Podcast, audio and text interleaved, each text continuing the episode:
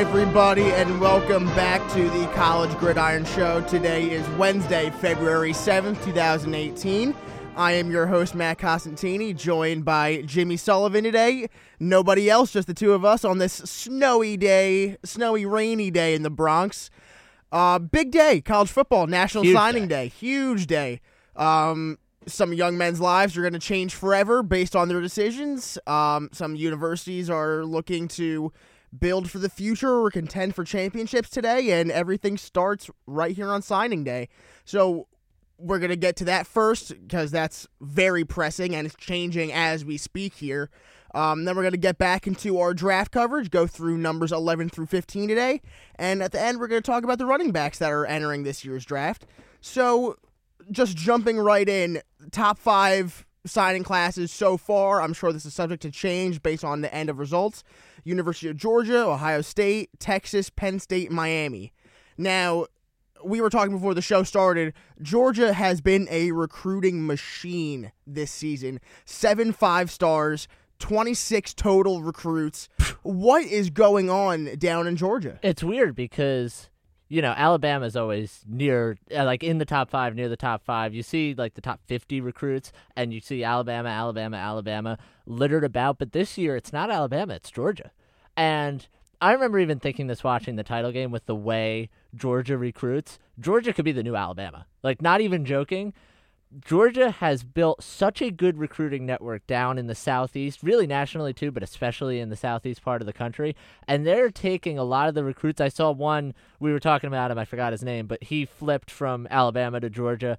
I mean, Georgia has won this recruiting class. They are doing an unbelievable job. Kirby Smart and his staff, frankly, probably using a lot of the principles from Nick Saban that he used in recruiting they need they should be proud of themselves because this is an amazing recruiting class. I mean, you come within you know yards of winning the national championship and then to come back and have a recruiting class like this georgia's not rebuilding they're reloading and they're this is terrifying i think for the rest of college football As it should be. And you were mentioning Quay Walker, he, the linebacker who flipped from Alabama to Georgia. And just alone today, Georgia signed Quay Walker. They flipped Otis Reese, the number one ranked offensive tackle. So that's huge for them. And uh, just again, another four star wide receiver, Tommy Bush. So this this Georgia team alone today has cemented themselves as the best class, and that's not even talking about what they did through the rest of the year. Sign, of course, the big one being Justin Fields, the number one dual threat quarterback, who will be pushing Jake Fromm for time. And we were talking before the show, who might have a realistic shot of playing next season. Uh, actually and he he really thinks he can win that job that's not just a thing that we're making up he has come out in the media says he wants to push for the job and frankly Fromm is going to be a sophomore next year. You don't go out and get the best dual threat quarterback to put him on the bench for three years. Exactly. You don't you don't do that. So he's going to push Jake Fromm. I wouldn't be stunned if he wins, honestly. yeah, that's fair. I mean, because Fromm played well, but people it was a little overblown as to how well he played because everybody was freaking out like, oh, he makes checks at the line of scrimmage. He's really cool, you know. But if you look at his numbers, they were good, and he throws a good deep ball, and he's going to be a really good quarterback. But that's not to say it can't be beaten in, in summer camp. Like, Justin Fields is going to have every chance to win that job next year, which is insane considering that Georgia nearly won the national championship with Jake Fromm. Yeah, and going to the team that beat Georgia in the national championship, Alabama, they made the biggest splash today, uh, getting Patrick Surtain Jr., the number one unsigned cornerback, number six overall. Actually, number one cornerback overall, excuse me. So that's huge for them considering the depth on defense they're losing. I mean, they're losing Minkah Fitzpatrick, who was their All American, whatever you needed out of him cornerback, safety, linebacker, even sometimes. Yeah. So that's really big for them. Jimmy, what did you think was the biggest move today? Well, today, I mean, there's been a, a few. I mean, Georgia obviously has had a lot of big moves. I th- I would tend to go with the one you said with Surtain because that's that's huge for Alabama. You don't want this this class to be a total wash just because, you know, Georgia's siphoning all your recruits basically, but that was probably the biggest one today. I think he was I want to say he was the best the highest ranked player to go off today because I think all, the other ones had gone off in December on early signing I believe day. you're correct. Yeah, so uh, that's that's a really big one. He's not going to replace Minkah Fitzpatrick because nobody can replace Minkah Fitzpatrick, I don't think. But that'll go a long way towards at least helping. That Alabama defense isn't going to be as good next year. Honestly, just because they're losing a lot to the NFL between Fitzpatrick, Da'Ron Payne, guys like that. But if they if they can continue to get these three and four star guys, I've been watching their board. They've been solid. They're not a top five class, but if they can get three or three or four star guys, they should be okay because Saban knows what to do with those types of players. Yeah, I'm actually kind of looking at who actually signed today, and you can go through guys like Nicholas Petit Frere, offensive tackle from Florida, and he signed with Ohio State, which was kind of surprising because a lot of people were calling him to Florida this entire time. Yeah, that was strange. I don't know why they were calling him to Florida, but then last minute he kind of went to Ohio State, and everybody was kind of surprised. That was that was a little strange, honestly. Yes. Um, Tyson Campbell, cornerback, goes to Georgia. Uh, you know, I'm I'm looking at these lists here. I'm seeing a lot of Clemson, a lot of Georgia, and a lot of Ohio State. Yeah. So we were talking at the, at the very top of the show how seasons to come are built on signing day. Yeah. What does this signing year mean come next season? One, I think Texas is going to be better. That's a big thing I noticed. They're three right now on 24 7 for recruiting class. They're going to be better. I think Miami's going to be there because they're getting more talent. An interesting thing I saw, we were talking before the show, and my bias is going to come out here, but Wisconsin's 43rd. And I know that's never stopped Wisconsin before. I don't I don't think it's going to matter honestly because they've had much worse recruiting classes than this. But 43rd for a year when you won 13 games, won the Orange Bowl, you were 40 yards away from the college football playoff. I thought that was a little straight. I thought they maybe would do a little better, but I mean, Paul Chryst absolutely knows backwards and forwards what to do with that talent. But Georgia's there, Ohio State's going to be there, assuming they can figure out the quarterback position, which I, I don't see being a problem. And Clemson, obviously, Clemson's got a lot of five stars, five five stars now. They got the top quarterback, uh, Lawrence, so that's that's a big deal. But um, yeah, I think there's not going to be too much movement. I think Alabama's still there. I think Clemson's still near the top. Oklahoma's at eight in the recruiting boards. I think Penn State's going to be really good next year. I know, I'm with you on that. I, I know they're losing Saquon Barkley, but they've got a great recruiting class this year. They're fourth on the board right now. The Big Ten is going to be maybe down a little bit next year. They've got a chance to win that and go to the playoff. Even though they're losing Barkley, CJ Sanders should step in for him just fine. I think Penn State's going to be really good next year. I th- I'm think I'm with you on that. And you know, you were talking about your Wisconsin bias. I'm going to bring out my my Notre Dame bias real quick. Some surprise moves today out of them. Um, you know, they were kind of spurned a little bit by Amon-Ra St. Brown, Equanimeous St. Brown's brother, choosing USC over Notre Dame. Yeah, that's not good. So that was a little hurtful to me personally. But then they they had a really surprise move today, and I'm trying to find it real quick. Noah Boykin cornerback who was not really expected to go there. I, people were had him in the bag to Florida, which seems to be kind of an unfortunate circumstance for them today that they've lost a lot of recruits that they thought that they had sewn up and signed. But I think that Notre Dame's actually in a good spot next for, come next season. Mm. They made some good moves at cornerback with this Boykin pickup. Um, and then they've had some good linebacker signings, which is something that they've been looking for recently in the past few years. So I'm kind of looking forward to see what they're going to do. And as of right now, before we move on, just kind of going to talk about the top guys that aren't signed yet and where they might end up. Elijah Griffin, the, the highest ranked player left, cornerback out of Mission Viejo, California. Um, and then we have Isaac Taylor, another cornerback, and Jaylen Waddle, wide receiver.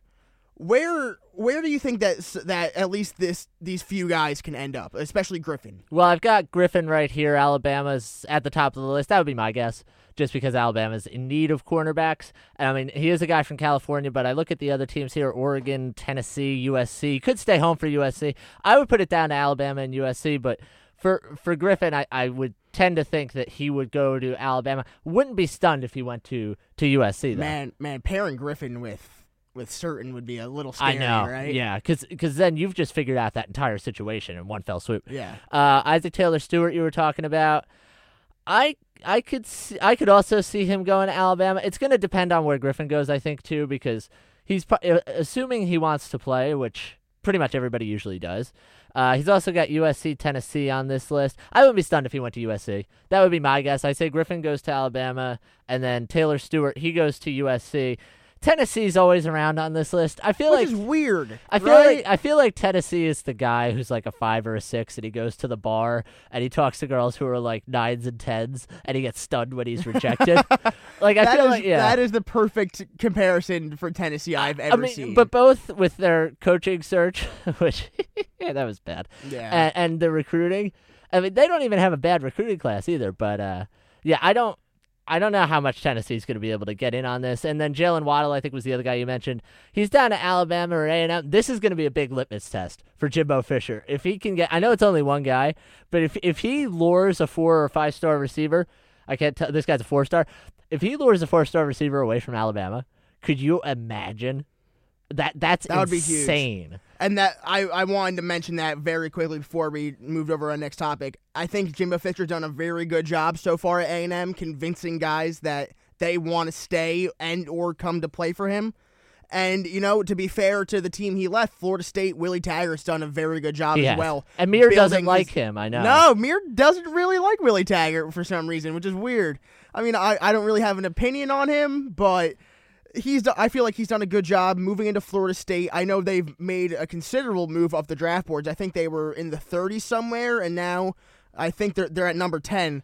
So very good job for both Jimbo Fisher and Willie Taggart at their new respective schools. But now let's move on to the pro game. Uh, the the official season ended on Sunday. With begrudgingly, I'm going to congratulate the Philadelphia Eagles on their Super Bowl win, first in, in franchise history. But now it's draft season officially, which is very very exciting. Let's bec- do it. because Yeah. there's just going to be much, much more to talk about as we move on. Road to the Combine started. They officially announced the the um, invitees that are going to be going to Indy to show off their skills, and we're just going to get right back into where we left off last week. Um, we finished with the Oakland Raiders, so we're moving on to the Miami Dolphins. Strange, strange situation here. A lot of people are concerned about Ryan Tannehill. They don't think that he's a long-term option there. They're concerned about his knees. So people might want to talk about quarterback, but at least from what we've done on the show, there's really not a quarterback left because we've kind of given the top four quarterbacks away.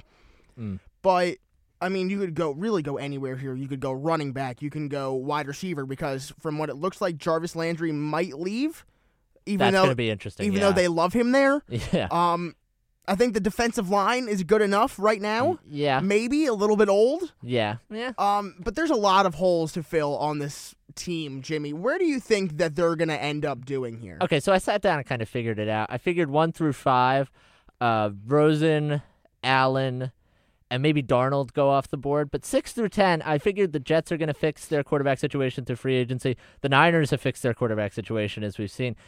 I could see a quarterback falling to the Dolphins at eleven, so I'm going to go with Baker Mayfield. Really? Yeah, That's interesting. yeah. I don't Um, know because one, we've seen with Indianapolis and Andrew Luck is that you don't want to uh, take for granted that quarterbacks are going to recover from from shoulder or knee injuries. Tannehill's got a knee injury; it's bad. I don't. And it's I- not his first knee injury yeah, and, either. and he's he's been good when he's played, but you want to make sure that you have that situation under wraps. So I'm gonna I'm gonna go with Baker Mayfield, assuming too that Jay Cutler doesn't come back next year, which I don't see why he would. yeah, why? Yeah. Why would he ever do that? Yeah, I'll take Baker Mayfield at 11. Okay, that's fair. Um, I think, I think that they could maybe go linebacker here, but how about you know I'm gonna go off the fly here. How about a guy like Minkah Fitzpatrick, maybe for this team? interesting. Okay, I mean, if he falls, yeah. I think I think we may have accidentally left him out of this top ten. well, there you go. I, I feel like that's a really good pickup, but I I might want to go so another way, maybe an offensive lineman. I know that we've been very non-committal about, and we've done a terrible job of keeping track who we've picked, so we apologize for that. But I feel like a guy like maybe a Connor Williams or an Orlando Brown here would also do the job. Mm. So the Dolphins just a mess, and there's really they can really go anywhere they want. Um, we're gonna move on to the Cincinnati Bengals. Um, another strange team that's kind of in between being bad and being good. I mean, I know they um They missed out on the playoffs this year, breaking that stretch. They went through that weird phase where they were talking about Marvin Lewis will not return, and they gave him a, a, a long term contract extension. They shouldn't have done that. Should not have done that. Um, so what what what are the Bengals gonna do? Uh, they have a bad offense. They have a lot of problems on offense. Their defense is okay. It's not as pressing of a need. Offensive line was a real, real issue for them last year. Uh, I would say Mike McGlinchey here for Notre Dame.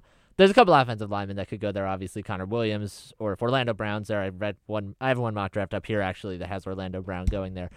But I'm gonna go with McGlinchey. He's solid, big offensive lineman, six seven or six eight, and hopefully he can help that side of the offensive line because they've had so many issues. I mean, Andy Dalton. Oh yeah. Andy Dalton got knocked around left and right last year. And in the AFC North, when you've got to deal with the Ravens, well, really only the Ravens because the Steelers don't have a great defense, but still, you need to have a good offensive line. And I think McGlinchey could help them out there, even though I just, I don't, I'm not excited about that team. I don't know what they can do to be better than 7 and 9 or 8 and 8. I just No. don't.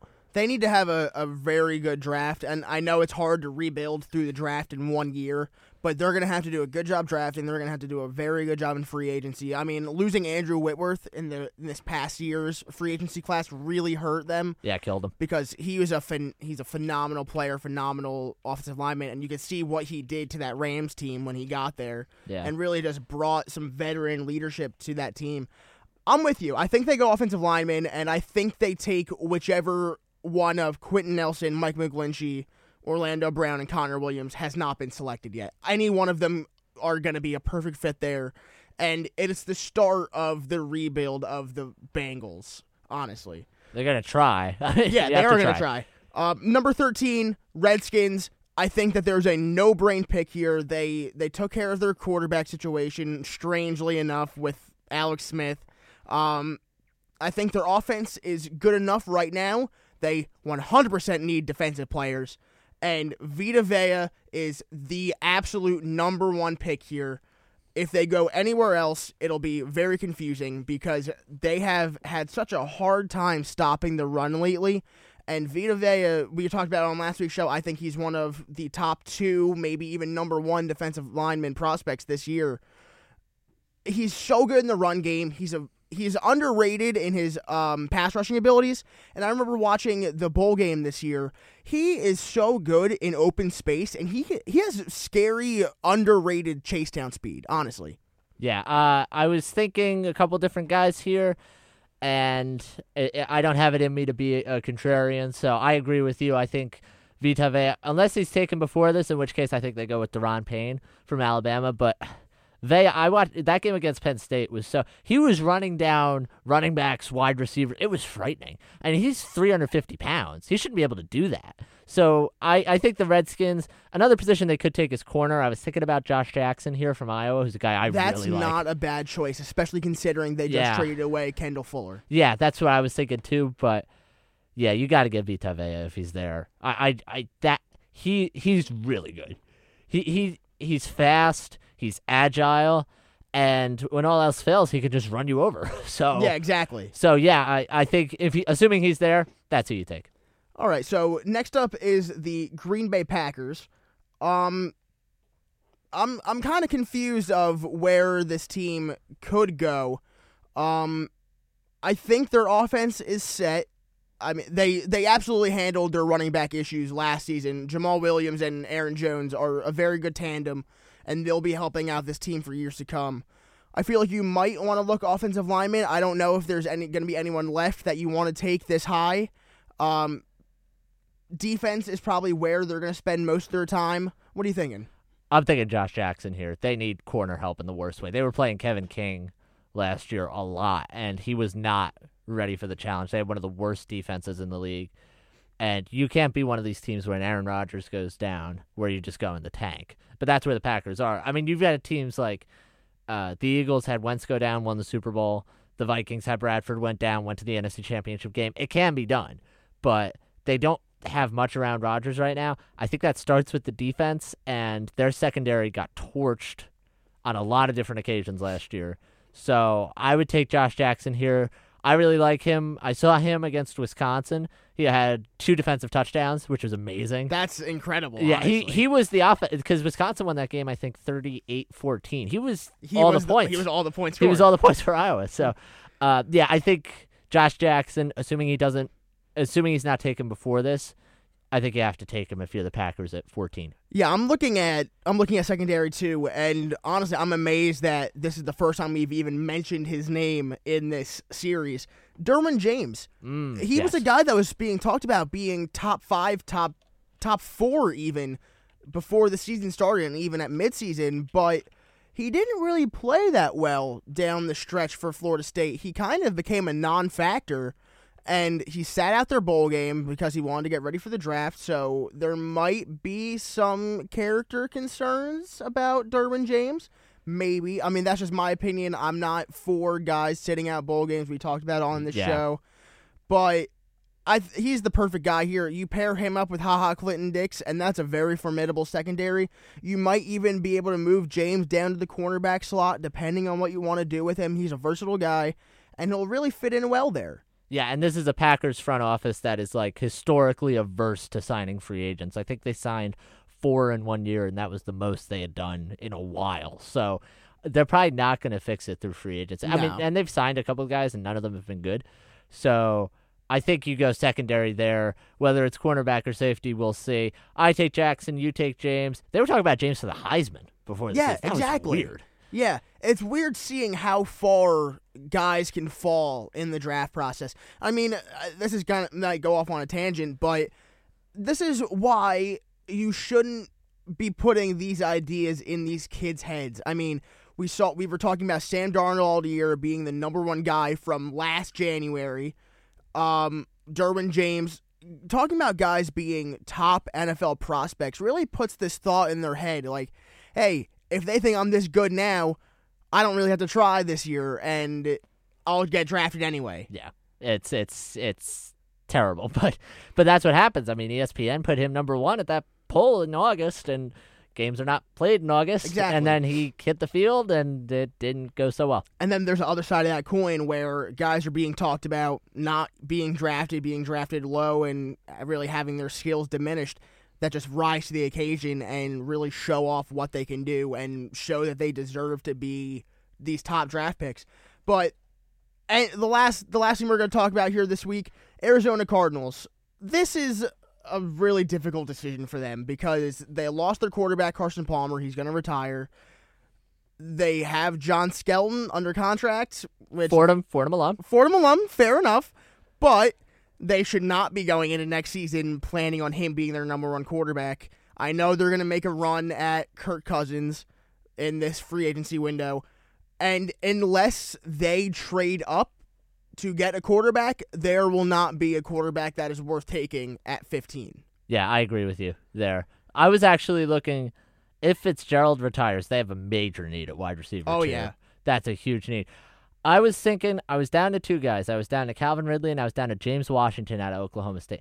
I love James Washington. I'm really big on James Washington, and it's really unfortunate Mears not here because he was giving me a bunch of a bunch of lip last week talking about an Oklahoma State wide receiver. I love James. He James Washington. You watch his tape; it's no nonsense. He's got a lot of speed. He knows how to run his routes, and you can take Ridley here. But James Washington is a higher upside, I think, than Calvin Ridley. I would take him here at 15 if I was the Cardinals. Yeah, I mean, they've spent a lot of a lot of investment on their defense in these past few drafts. I mean, they took Haason Reddick first round last year. They took um, dude's name from Ole Miss Nkemdiche. and yeah. Kim, Robert Nkemdiche, of course. Um, yeah, so this is the year that they need to focus on their offense because that was where they were really hurting this year. Their defense was good enough, but their quarterback play, losing David Johnson certainly That didn't help. Yeah. But I'm with you. I think it's going to be a wide receiver. I think I've already talked about Calvin Ridley and uh, James Washington going early. So maybe a guy like Christian Kirk or a um, I can't remember his name out of Penn State right now, DaeSean Hamilton. Maybe. Yeah, yeah. I Don't quote me on that on his name. I apologize if that's incorrect. I'll just make sure. But- yeah, DaeSean Hamilton. Yeah, DaeSean Hamilton would be a really good pick. Maybe an Equanimeous St. Brown, okay. but I think it's going to be Christian Kirk. Okay. I like it. I, I, I respect that. Any one of those wide receivers is a pretty good option. I've just watched a decent amount of tape on Washington, and he I think he's the best receiver in this draft. I really Yeah. do. I mean, I was talking about the. I was talking last week about how good he looked at the Senior Bowl and Oh, how yeah. his stock is just yeah. going to continue to rise, and especially if he puts up a good some good combine numbers. Like if he can run a sub four forty, a sub four four forty, that say that five times fast. But I think I think he'll ha- he'll rise draft boards, and people really aren't expecting that. And people always do that at the combine too, where they run a four three forty, and people go, "Whoa, wow, this is this guy is good." And that always happens where somebody who was in the third round rises to the first round because teams fall in love with the measurables. So really, if any one of these guys performs well at the combine, they're going to be the first one taken. Yeah. All right, so that that'll do it for draft talk this for this week. Come back next week for more draft, but now we're gonna get into the running back rankings. I feel like there's a clear and away front runner, and that is obviously Saquon Barkley. So- I've heard he's okay. I've heard he's not Eh, bad. he- yeah. he's an all right football guy, maybe. Yeah. I don't know. So, regardless of number one, who do you see as the number two running back prospect? For me, this was a little tough, but I like the way the Derrius Guice runs. It's not so much as the raw, the raw measurables because he's a little short and he's not as big necessarily, and he's obviously not as good as Fournette. But the way he runs is amazing. He runs so hard every down. Of course, you worry about that with injuries, but he's a really tough runner.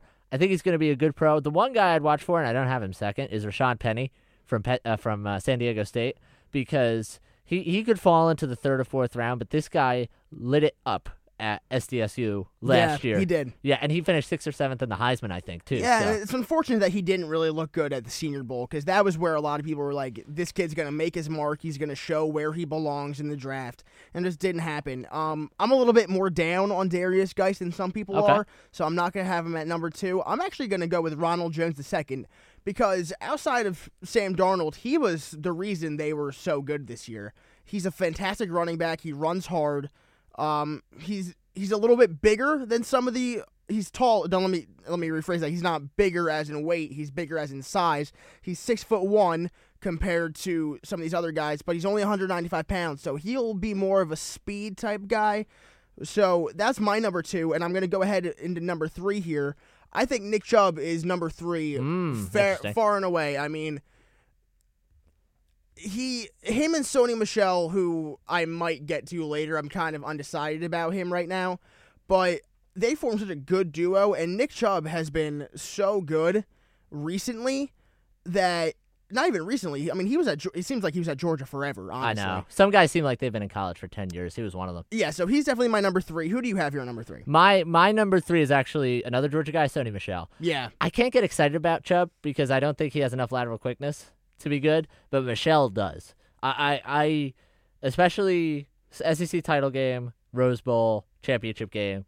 I was enamored with how he played. So I'd I'd have him at three, and then the rest would kind of fill itself out. I think Royce Freeman would probably in there be there somewhere. I might put Penny at five, but yeah, that would probably be my top five. yeah. I'm gonna finish it out. Number four being Derrius Guice, and just because a little bit of Homer bias here, I'm gonna put Josh Adams at five. Okay. I really like him, and I'm. It's sad to see him go, but that is all we have for this week, guys.